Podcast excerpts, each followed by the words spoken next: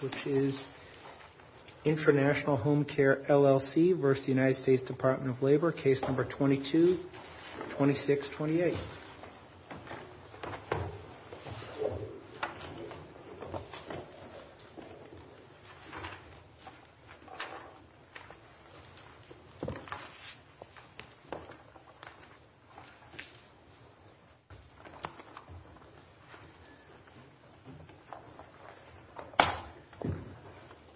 For Appellants, when you're ready, uh, how many minutes would you like to reserve for rebuttal? I'd like to reserve five minutes, Your Honor. All right, that will be granted. Thank you.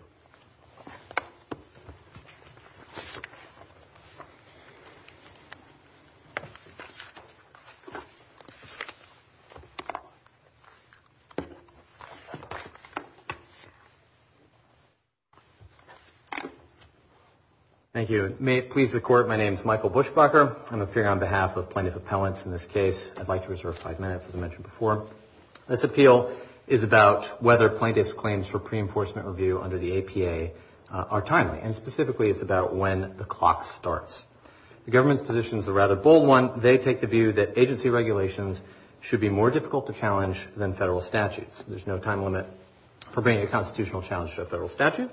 Um, but according to the government, uh, once six years have passed, the window for pre-enforcement review of agency regulations uh, ends. Now, there are situations where Congress has radically curtailed pre-enforcement review of agency action. Those are statutes of repose. This Court explained recently statutes of repose start upon the occurrence of a specific event and may expire before a plaintiff discovers he has been wronged or even before damages have been suffered at all. Statutes of limitations are very different. According to Black's Law Dictionary, for instance, statute of uh, limitations is a statute that establishes a time limit pursuing in a civil case based on the date when the claim accrued, as when an injury occurred or was discovered. Your claim accrued. That's the question. That is the question, Your Honor. So for uh, Plaintiff Agewell, the earliest it could have accrued is when it came into existence in 2016. And for the other two plaintiffs. The earliest, but that wasn't my question. When did it accrue? 2016 is timely, so we can say 2016 for Agewell, and that is sufficient. When did it came into existence? Well, that's the earliest. I don't, there's, so that's that's one point, and if that's correct, then we win on that basis for Plaintiff Agewell. For the for the other two plaintiffs, uh, the key point is that when you have a new potential liability and the threat of enforcement, this is what happened in the Herr case out of the Sixth Circuit, that itself creates a new uh, legal wrong under. Let me be clear. New potential liability and threat of enforcement. Yes, Your Honor. That's that's what triggers, that's when you're aggrieved. So when you brought this complaint, what threat of enforcement was there? There's a threat of enforcement arising from the investigations and the communications from the Department of Labor. The investigation hadn't happened when you brought this complaint. Yeah, the investigations had begun when we brought uh, the complaint. It was several months afterwards. So uh, Department of Labor, so the rule is promulgated 2013, takes effect 2015, and then in 2020, the Department of Labor comes to all three of the plaintiffs and says, we're investigating you because we think that you're in violation. And shortly thereafter, we filed the pre-enforcement challenges, and then three months for Agewell and about a year later for the other two uh, plaintiffs, the government brought its enforcement actions. That's the timeline. Is there an enforcement action? The two entities that didn't exist at the time of the promulgation, there is an enforcement action against those two? There is an enforcement action against all three plaintiffs, but it was not at the time that we filed suit. Well, that was my question. Was the enforcement action, are you saying the investigation? That's correct. The investigation was opened, but no enforcement action had yet been filed.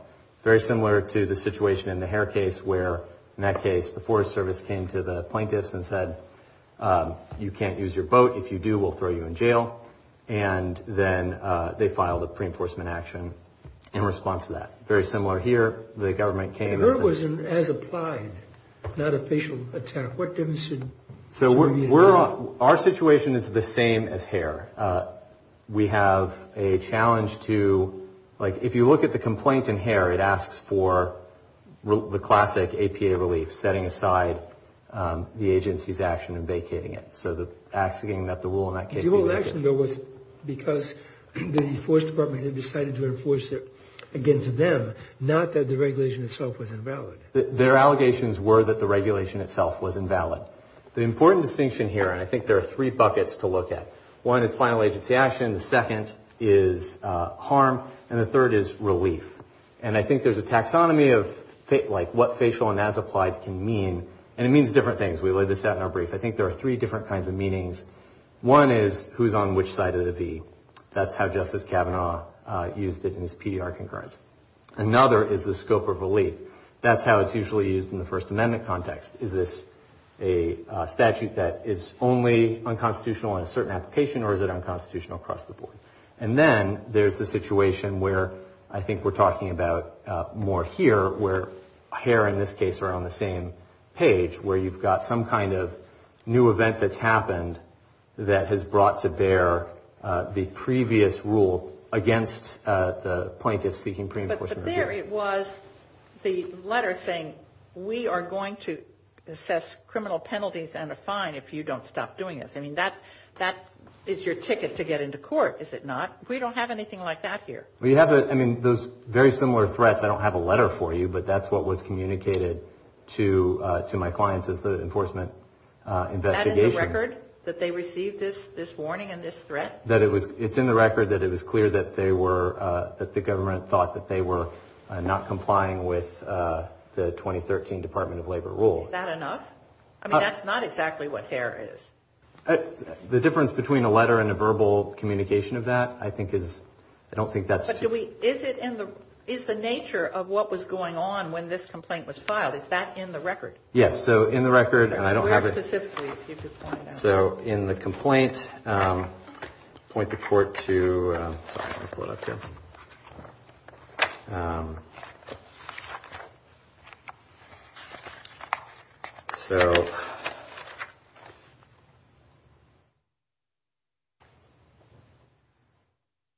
I didn't see it in the complaint. It's what you expect a 28J letter. I'd be happy to put that in a 28J letter. There are about three or four paragraphs in here that do address that. I don't have the number for you off the top of my head. Um, uh, 77, uh, paragraph 77, Uh, DOL's targeting of plaintiffs and other third-party agencies uh, threatens to put them out of business and decimate uh, the entire industry of home care providers. And I think it's in this whole section, page 16 and 17 of the complaint, um, that gets at some of this this point. But um, nothing against the plaintiff, just its general conduct. So um, there is then later specific communications that are referenced involving plaintiffs. And as the government has conceded, this was filed in response to the opening of the investigations.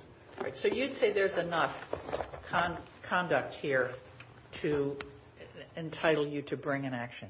Yes. And I also want to clarify that for plaintiff Agewell, all of this is academic because they came into existence in 2016. So regardless of how you slice it, the earliest they could have been aggrieved is going to be when they came into existence. You can't be harmed before you exist. It's the other plaintiffs that maybe you're struggling a bit more with because your theory is they could have sued beforehand, chose not to. You know, maybe they didn't have sufficient prompting. Maybe they would have failed on a pre-enforcement review because Abbott Labs wouldn't have said you don't meet the test for pre-enforcement review. It's not sufficiently imminent or pick your kind of legal standard of choice.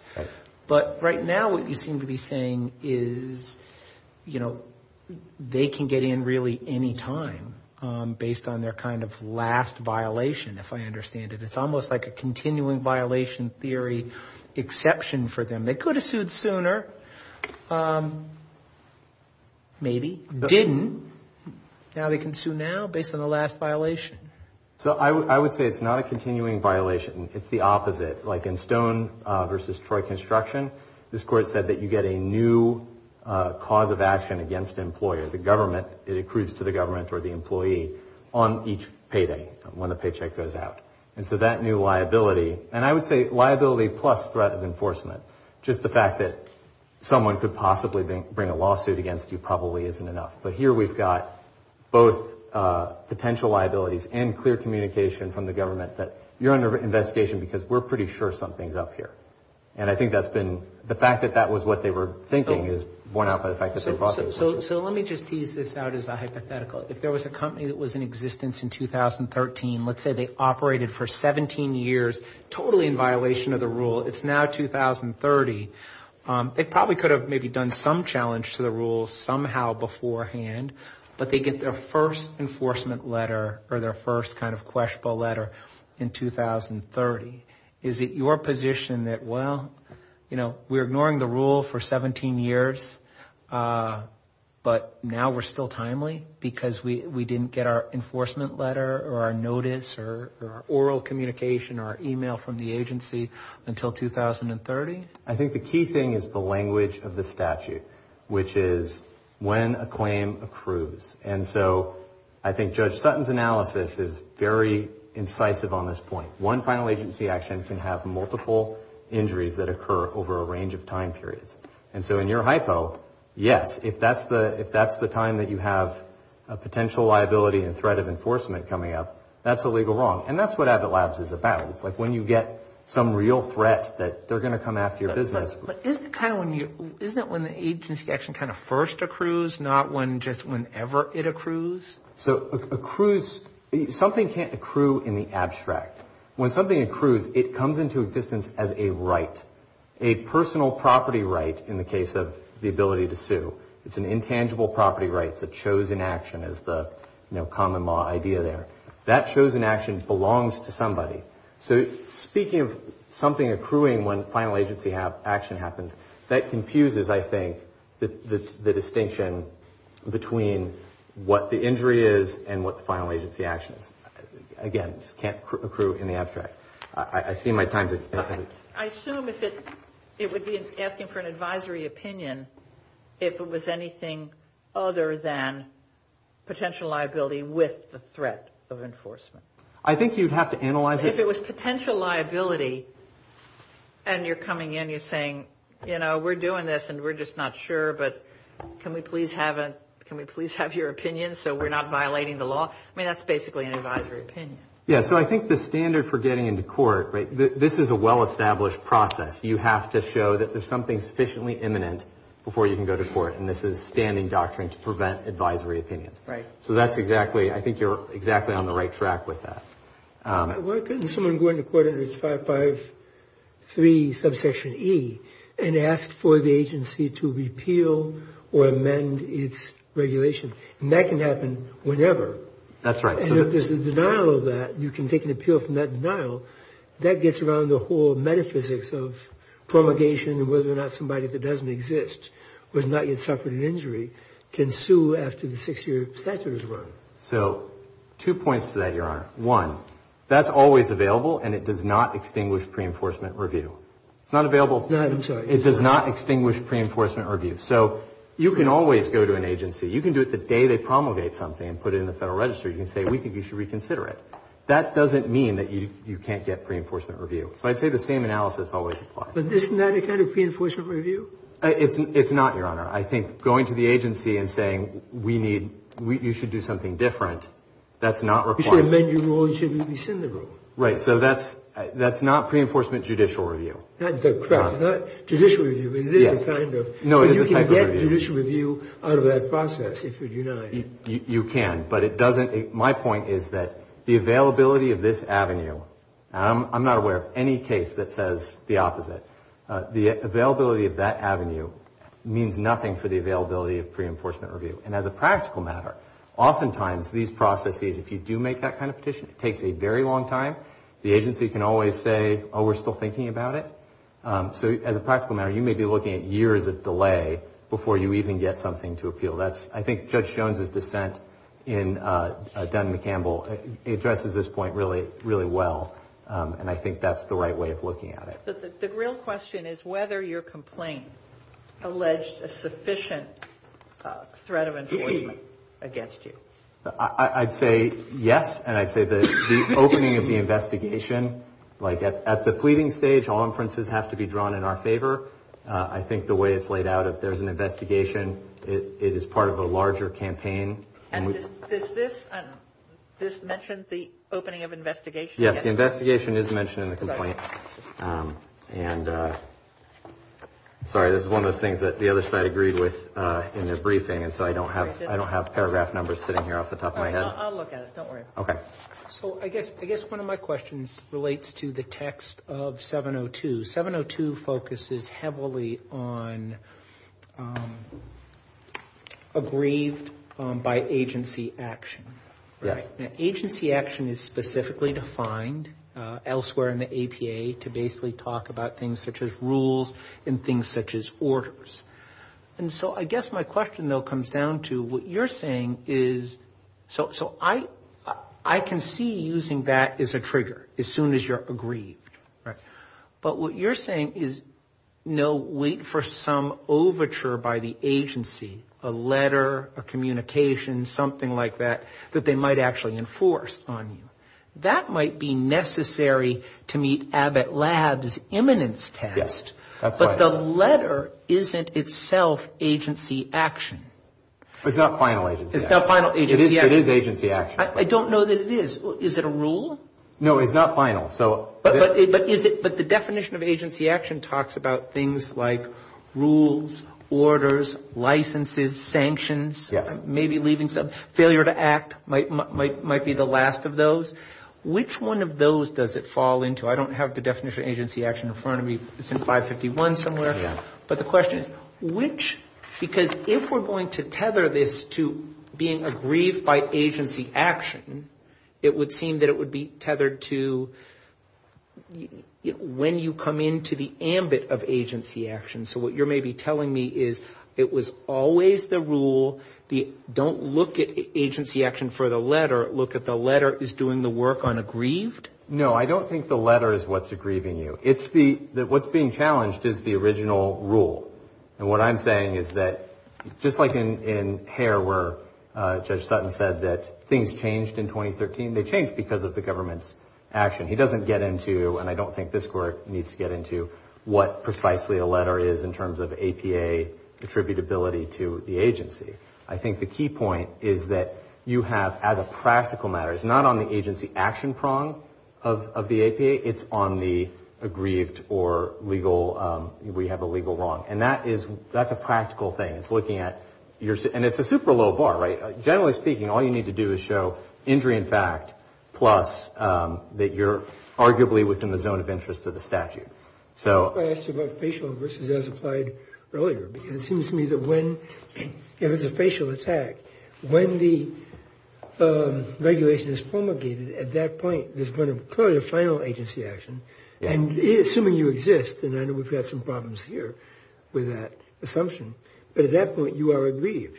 Whether or not an action is taken against you. Not necessarily. That's all of the all of the cases that go to statutory standing under the APA where someone gets kicked on a preliminary basis, and there are many of them. Each one of them involves a situation where final agency action happened and there wasn't a sufficient grievance to get you into court. That goes all the way back to like toilet goods cases from the 60s. And there's a long unbroken line of cases. And the government, I find their position a little odd for them to make because they go into court all the time and say there may be final agency action, but you can't bring this case. That's a that's a regular occurrence uh, when you're defending uh, federal government. So uh, to to what I think the key point there, again, is distinguishing the two prongs. Separate requirements is what the Supreme Court called them in uh, the Lujan case, where you have final agency action and the legal wrong adversely affected or aggrieved within the meaning of the statute. Would you repeat that? You said that very quickly. Yeah, sorry. Um, there are two separate requirements that the Supreme Court noted in the Lujan case. Lujan 1990. Yes, right, there are two. Not the standing Lujan case, but the other one. And uh, requirement one is final agency action. Requirement two is that you have suffered legal wrong or been adversely affected or aggrieved within the meaning of the relevant statute. And following the data processing case from the 70s, that's been interpreted really broadly.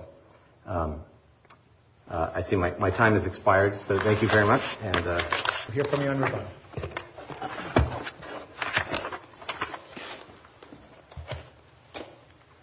Counsel for police.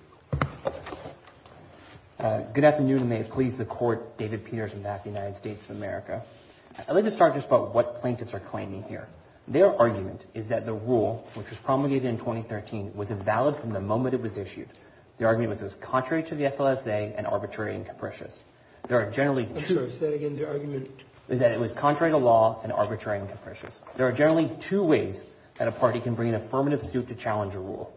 They can bring a suit once an agency has taken particular final agency action to apply the rule to them. Plaintiffs aren't doing that here. They are not challenging uh, any final agency action other than the issuance of the rule itself, and they just made that clear. Their point is that the rule is invalid from the moment it was issued. In Abbott Labs, the court also recognized an ability to bring an affirmative suit to relieve aggrieved parties... Sorry, to relieve regulated parties of facing an untenable choice between incurring a violation to challenge the law or complying with the rule they think is valid. That also isn't what plaintiffs are doing here. They didn't they aren't facing an untenable choice between whether they should comply or not. They've already made that decision. They have been out of compliance with the rule for years. They built their entire business on not paying... Does that matter? If they let's say they did that for two weeks, uh, and then an enforcement action was brought, and you'd say that because they've been doing it for two weeks, they no longer face... You know, they didn't face an untenable choice because they made the choice? It doesn't make any sense. They could surely question the validity of the rule, and the way they would do that is as a defense in the enforcement action. Well, they don't have to do that. I mean, if I'm facing that choice, I'm going to want to find out whether I'm doing the right thing or not. I'm going to want to bring a complaint. Are you saying that this complaint doesn't have a sufficient uh, statement of their untenable choice and you know, the potential for liability with the threat of enforcement? A pre-enforcement challenge, or this idea of a direct challenge to the rulemaking itself, is meant, and this is the entire point of Abbott Labs, to relieve a regulated party of that untenable choice. They don't have to incur a violation to challenge the rule. The point here is they have... The plaintiffs have been violating this rule for years. They can't then come to court... So I guess your point would say, as soon as an entity Uh, doesn't comply, just one iota, they've lost the ability to bring a pre-enforcement challenge because they've already not complied. So you have to come with a completely pure and clean slate in order to bring a pre-enforcement challenge, is what I hear you saying. Are you saying something that broad? Your Honor, to bring a pre-enforcement challenge, what's been called a pre-enforcement challenge, or called a facial challenge to the rulemaking itself, the point of the availability of an APA claim is to say, you haven't you don't know what to do yet, and you can come to court for that clarification. But once you've taken the violation of the act, you can't come to court and say... So so so it sounds it sounds like that that pure slate hypothetical that I said you're agreeing with.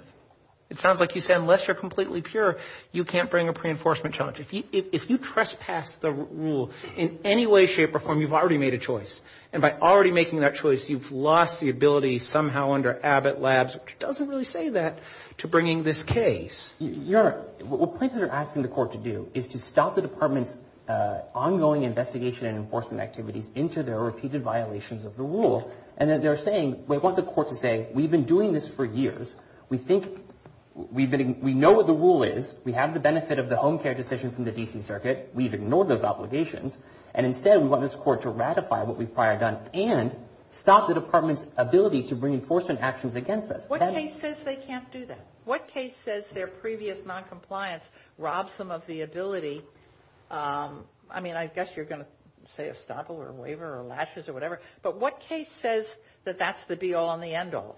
Just to be clear, this is not to say that they can't get review of the rule. They can. The way they get the review of the rule... No, they're not. They're saying, please stop doing this. You know, this is wrong. And you're going to apply it to us.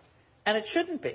You say it's a facial challenge, but it really isn't. It's an applied challenge. Uh, yeah, you're right. I don't think the terminology of the as-applied and the facial are particularly helpful here. I think the as-applied challenge, as the court's uh, supplemental briefing order suggested in higher order in Alabama and the Crew case, those are all challenges to the application of the rule to them. And in this case, there isn't any final agency action doing that. What they what the Department has done is said, we think that you violated the rule and that we're going to bring an enforcement action against you. And the proper form for the plaintiffs to say, we think that's wrong, is in the course of the enforcement proceeding. But that's only after six years have passed. If we were inside those six years, your position would be you could do a pre-enforcement challenge, right? otherwise it's not, we aren't really here about the statute of limitations. We're here about the scope of pre-enforcement challenges. So. Your Honor, there's two things. I think that there are, as we laid out in our brief, there are two independent reasons why these claims are defective. The first is what we've been discussing before, is that it's not the proper use of the APA to come into court and to challenge the Department's ongoing investigative enforcement actions. This court in Gentile made that clear. They said, when it's the case that you are coming to court for the purpose of questioning the legal authority of uh, an agency to take enforcement action against you, that's not a proper APA suit. That's such a threshold defect with the plaintiff's claims. And so even if it was brought within six years on the history of, uh, to stop the enforcement action, that would be an invalid use of the APA. But separate and apart from that, Your Honor, the claims are also untimely. I thought, is Gentile, is that the one I wrote? It is, Your Honor. Because I thought that was based on committed to agency discretion by law is a little bit different from just saying we've now got the letter. The basis here would be that the rule's invalid, not we don't like the exercise of your prosecutorial discretion. So that was kind of a Heckler v. Cheney style 701 sort of play, not necessarily a, um, you know, rules invalid sort of play. But, Your Honor, it is true that that was the grounds of the court rule, and there was that it was a agency discretion by law. Um, And the court cited ADAPT and Heckler and Cheney in a number of cases where the court has. And Lujan 1990. Uh, yeah, any number of cases, Your Honor. But the, it's, in Gentile, there were requests both for declaratory and injunctive relief. And the claims were that the uh, agency had exceeded its authority in bringing that enforcement action. And the court recognized that um, at bottom was a question as to the legal authority to bring the enforcement action in the first instance. And that is the same argument that's being made here. Plaintiffs are seeking declaratory and injunctive relief to uh, questioning the ability of the department to have any legal authority to assert, uh, to bring an investigation. And and so that's, I think. Well, just just to put maybe a fine point on it, I don't know that they're saying, and correct me if I'm wrong, I don't know if they're saying you don't have any authority. I think they're just saying we believe that the the 2013 rule to be invalid. And so we'd like you to strike that rule. Maybe maybe you can investigate for some other reason or some other thing. But but I don't know that it's challenging their overall authority. It seems really discreet. The rule's bogus. We'd like to challenge it. But I guess what you're saying, and maybe I've loaded that, so respond to that as needed. But but let me just say this, too. What's your position if they brought this suit in 2016 or 2017 that would be unequivocally timely? Would you say, no, we've got a deeper problem here, and the problem is that we've got an investigated party that's trying to railroad or direct the use of enforcement discretion? Your Honor, if these claims are brought in a timely fashion, there would still be this threshold defect, and that would be an independent reason to reject these claims. Uh, Could you repeat that? Sorry. If the claims, even if assuming the claims are timely, this is an independent threshold defect with the use of the APA. Um, it would be, plaintiffs are effectively saying, we think we committed a tort, and we're coming to court to prevent the victim from being able to sue us for damages. And that's just not a proper use of the Declaratory Judgment Act, and it's not a proper use of the APA. But separate and apart, the claims are also untimely. Uh, to be clear, plaintiffs have now um, recognized that for at least two of the claims, uh, uh, two of the plaintiffs, um, Intra-National and Americare, they were formed more than six years after the promulgation of the, um, they were formed uh, more than six years prior to the claims being brought. So under any theory of accrual, their claims are are untimely. There's also AgeWell, which was formed in 2016. Um, it's not exactly precisely clear when, but it was formed in 2016. So AgeWell, too, could have brought a claim within six years of the rule's promulgation, but chose not to, and only did so after the department told them it was going to investigate them. Um, but even there, the accrual for APA claims or challenges to APA rules occurs when there's final agency action. That is the um, action that's being challenged. The idea is that the rule was invalid from day one, and so it makes sense to measure the time limit for the six-year accrual period from the final agency action that's being challenged. Um, which is? Which is the promulgation of the rule in 2013. That's the only final agency action that's being challenged here. And there are... So what if a plaintiff didn't have standing um, in the statute of limitations period, would we sit there and say, you know, so sorry? Uh, well, Your Honor, first of all, that's not the hypothetical that's presented here, right? No, no, I know. It's a different. Yes, of course, but that's not presented here. But even in that situation, um, um, the conclusion would be that the plaintiff's lack of standing didn't prevent the accrual of limitations period. There are any number of requirements to maintain a suit successfully. So a person who could have never sued during the six-year period would just be forever bound to follow that unless and until they wanted to raise the defense to an enforcement action. They would lose Abbott Labs. They would lose all pre-enforcement review. Thoughts of sufficient imminency don't matter anymore. Let's just see what happens as a defense. Uh, there's a few things, Your Honor. That's not no. First, there's always the availability of 553E. Um, which is which is petition, which I don't think qualifies as an adequate remedy of law. And so I don't know that that's a bar under 704 or would be kind of an otherwise equitable consideration. Is that wrong? Your Honor, I'm just asking just the response of whether they have any opportunity to challenge the rule. Okay, fine. 553E is out there. They have the ability to challenge the rule under 553E. Through a petition for repeal or modification of a rule, which is... What do you say about your opponent's um, response to me when I mentioned 553E? And they said that's great in theory, but it really does not work in practice because of the time. Uh, your Honor, I mean, that's the avenue that Congress made available. I mean, whether 553E... They're saying in practice it's really not an avenue. I don't think that's true. The ability to petition the agency is what the APA provides for, and that's the ability they have. The their agency, uh, a regulated party could also, um, you know, if there's additional final agency action that's taken, you know, that's the crew case um, uh, in which the rules apply to them. They can bring a suit. And this is hardly an anomalous outcome, Your Honor. I mean, there are any number of statutes. There's the Hobbs Act, the Clean Water Act, the Clean Air Act, that after a set period of time, these are the options that Congress made available Uh, to regulated entities. It's it's no different. They'd be no different than an entity in that situation. But but again, to the extent that...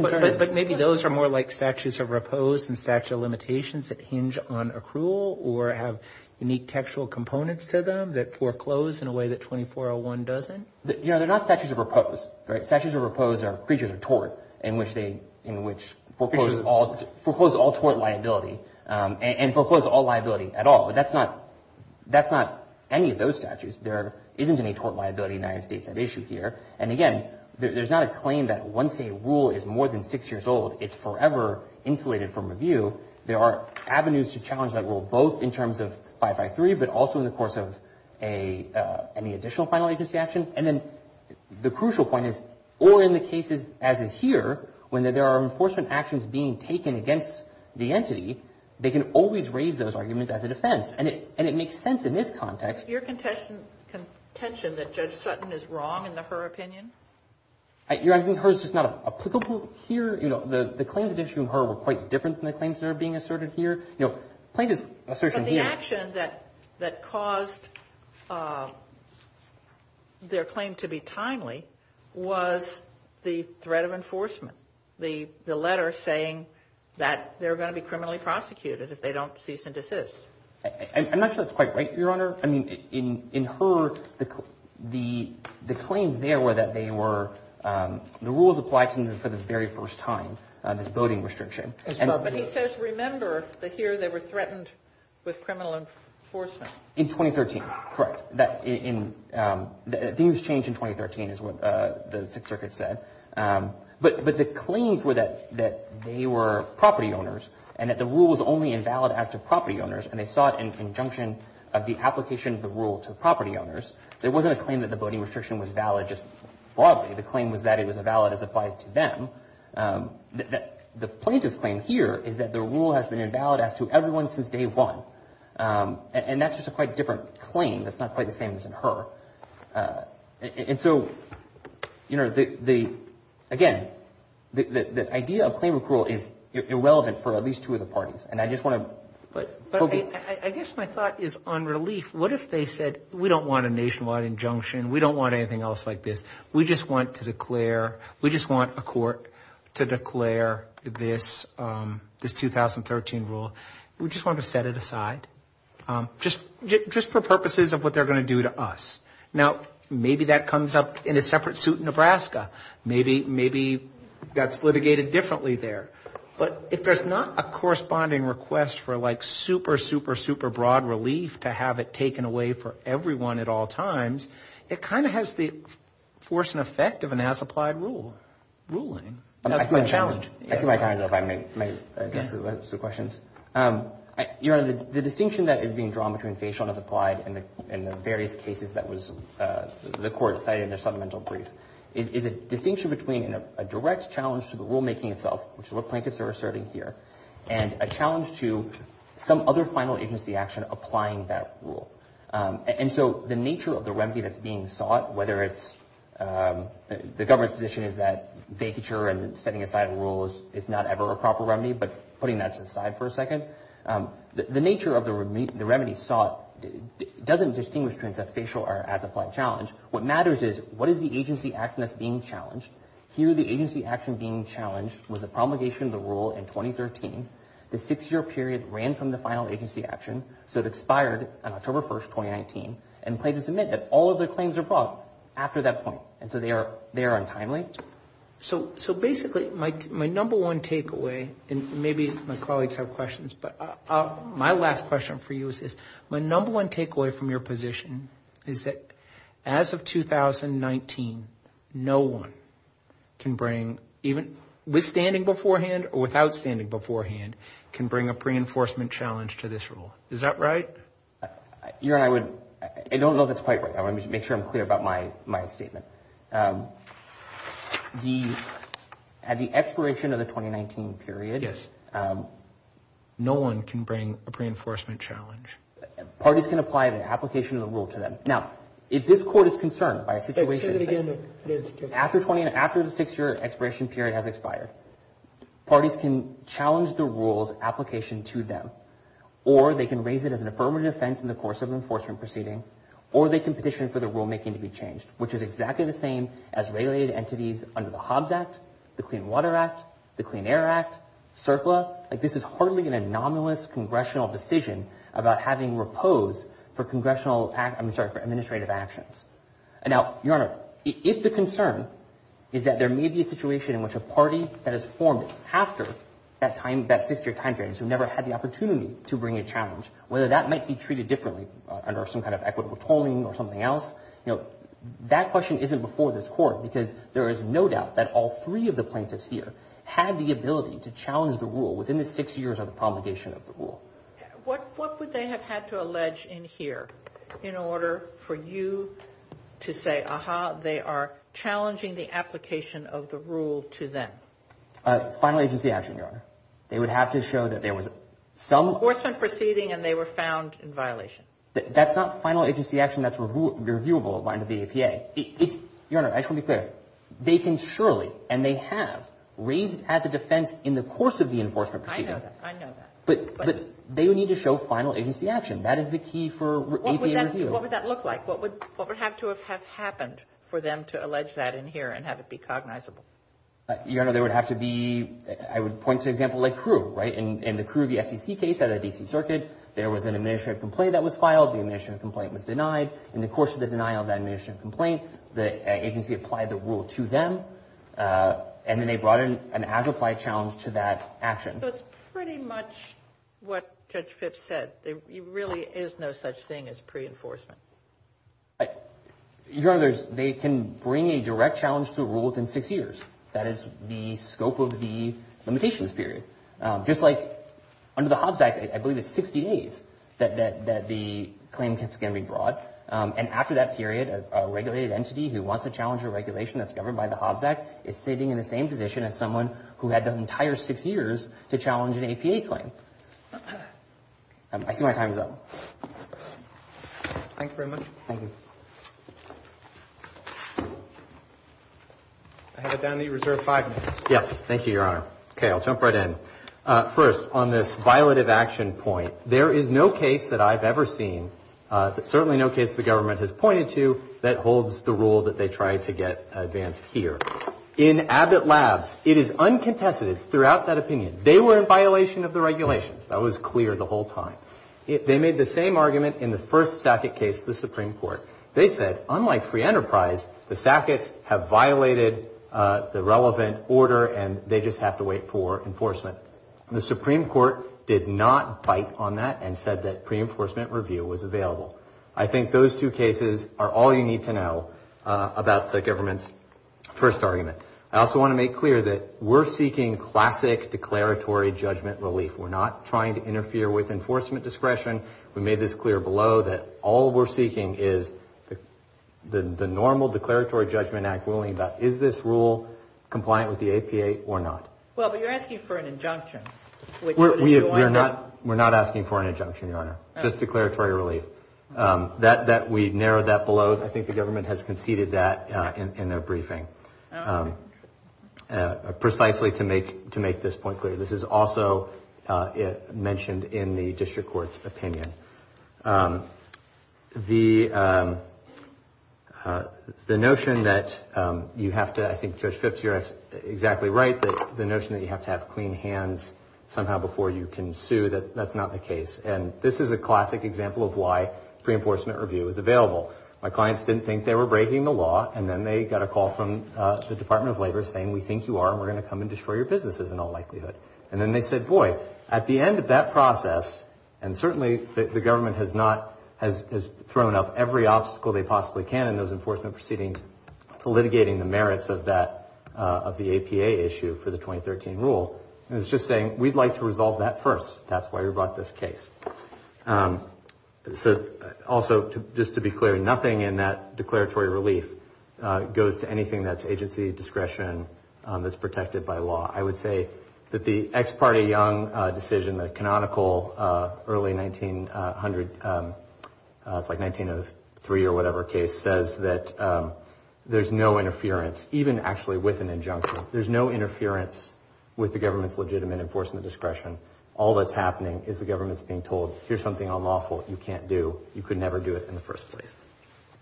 Uh, uh, my opposing counsel mentioned any theory of accrual, as if any theory of accrual cuts the other way with us, and then went on to say that the uh, Section 2401A is just like the Hobbs Act. It's just like the Clean Water Act. Right? It's not. And that's really our key point, is the distinction in the text matters. The text of 2401A says you look at when the plaintiff's right of action first accrues. Clean Water Act, Hobbs Act, those talk about when the agency's rule or order is put in the Federal Register. Right? Congress knows how to write statutes. You can call it what you like. I think they're a statute of repose in the sense that they give repose from pre-enforcement review. Those uh those statutes um, uh, exist. Congress knows how to do it, and it hasn't done it here. Uh, uh, any, I think in the Sackett 2 case just a few weeks ago, the Supreme Court said that an argument that ignores the text of the statute cannot be taken seriously. And they don't say a word about how something can accrue in the abstract. Right? It accrues, as I said before, it accrues to a particular person at a particular time. And that's how we approach statutes of limitation in every other case. Every member of this panel has taken uh, that position in different cases. So so let me just let me just ask you this. Right? 2401 uses the phrase, I think, first accrues. Yes. Right? And so if if what the agency action is that you've got a problem with is the rule. Yes. And not discretionary enforcement. Right? The time that that challenge first occurs is probably the first time that you're in violation of the rule. It's when it first accrues. And so I guess my thought is if we marry accrues to first to aggrieve to agency action, it strikes me that maybe Agewell has a play because it first accrued at a time period when we were, if if we start the clock later, they were in it. But the other two plaintiffs don't if we use when the agency action, as in the rule, first applied to them. And and so if otherwise it strikes me that first is kind of, you know, a little bit kin in a superfluity, not doing as much work as maybe it should. What do you say? I would I point the court to the Herr case. I see my time has expired. Yeah. So the Herr case involved a very similar argument, and what the court said was there was a different wrong that first accrued at a different point in time. So one way of thinking about this might be... I'm wholly, I know that language is cited all the time in different rights from similar, the more I thought about that, the less uh, overwhelmed I am by it. I'm totally underwhelmed by that analysis, because that doesn't really answer the question. If something has accrued, the fact that not something else, a different injury accrued later on, doesn't negate the fact that something occurred earlier on in Herr was the fact that they were using the lake recreationally, different from a property interest in boating on the lake, but it was still an injury that occurred to them, accrued to them, because they couldn't use the the lake recreationally. And and and Jeff Sutton's analogy of that, I know it's caught on, but I'm really, as Beck used to say, underwhelmed by it. So let me give a hypothetical that I think elucidates why his reasoning is correct. So imagine you go into a bar and you get punched in the nose by some guy. You go in a week later, same guy punches you in the nose. Imagine there's a one-year statute of limitation. You bring suit 364 days after the second. After the second punch. After the second punch. And you seek both declaratory, or you seek both injunctive relief, keep this guy away from me, and you seek damages, right? And you're seeking them on both counts. The first one's time barred. You can't get anything off of that. The second one is not. So the quantum of damages changes, right, between those two. But imagine you're also seeking, like I said, injunctive relief. The injunction's going to be the same. I guess my problem with your hypo is these are two separate punches in your hypo. And in this situation, we have a single rule. And so I guess, and the rule happened on the same day. So I'm struggling to figure out what first accrued means for two of the defendants when it might have first accrued for them um, earlier than age well. So I think the point is that what the claim is that they're bringing, and each time you need two things. You need both the final agency action and you need the adverse effect. And it's clear that you can have multiple adverse effects that happen over different points in time. But then what does first mean? So imagine. Doesn't first mean the first adverse effect as opposed to any adverse effect or the last? Because the hypo you gave was like the last adverse effect. Right. But but 2401, I think, says first. So first as to the claim that you're bringing. So imagine you've got like a mining claim or something and there's a BLM reg that deals with that. And then it's, nothing new happens. There's no enforcement. It just changes your rights as to that piece of property. At that point, it accrues at that moment. And then six years later, you're out of luck if you wanted to challenge it in a pre-enforcement posture. Um, the difference here is you've got, you do have subsequent things that happen. And I think that's like, this is the point about um, uh, with the Harris, things changed in 2015. Things change over time. The government changes what it's doing. And pre-enforcement review is about if there's some good reason to go to court, right? And it's like I said, it's a low bar. But you have to show something. You have to show a concrete, particularized injury in fact. And then you have to show that you're within the zone of interest of the statute. And it's, again, to your question, the distinction, I think, is about what it is that's first accruing. Um, so so let me just let me just tease this out. So maybe what I hear you saying is, let's just put age well off to the side. Because this this hypo doesn't involve them. Um, but we've got the other two. And so let's just say that they're in violation of the rule. Um, but then for the entire, until 2019, Um, they don't receive any letter, any notion, any rumbling that there's going to be any problem whatsoever. And then the day after it expires in 2019, the Department of Labor comes and says, oh, hey, guess what? We're here now. And what we want to do is talk about your business and its transgressions. I guess um, what you would say is maybe the cause of action first accrued beforehand because the rule was applying to them beforehand. But they couldn't have real standing, maybe, to bring it. They might have standing before, until they got the letter. So we're kind of adding in not just aggrieved, but aggrieved plus letter? I think the letter is just evidence that you are being aggrieved. I just think the distinction has to be made between injuries and final agency action and that they're separate and that you can have multiple injuries.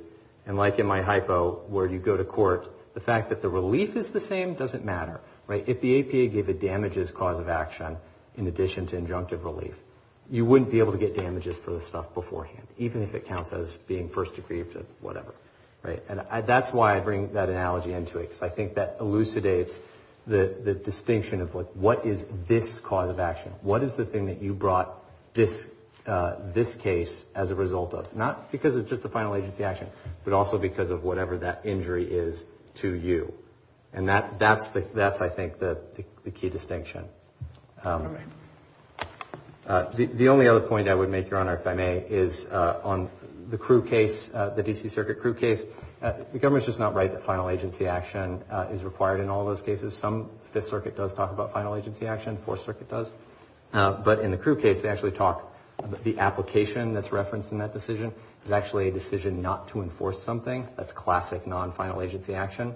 So if you were to get into that, I don't think you should, but I would say that the D.C. Circuit's more flexible framework is the right one. Um, we would ask that the Court uh, uh, reverse and remand for further proceedings. Thank you very much. Thank you very much. If if possible, could the parties confer and maybe get us a transcript, confer about maybe cost sharing or anything else like this? I think we'd really benefit from a transcript of this argument. If you'd be able to do that, that would be wonderful. Thank you very much.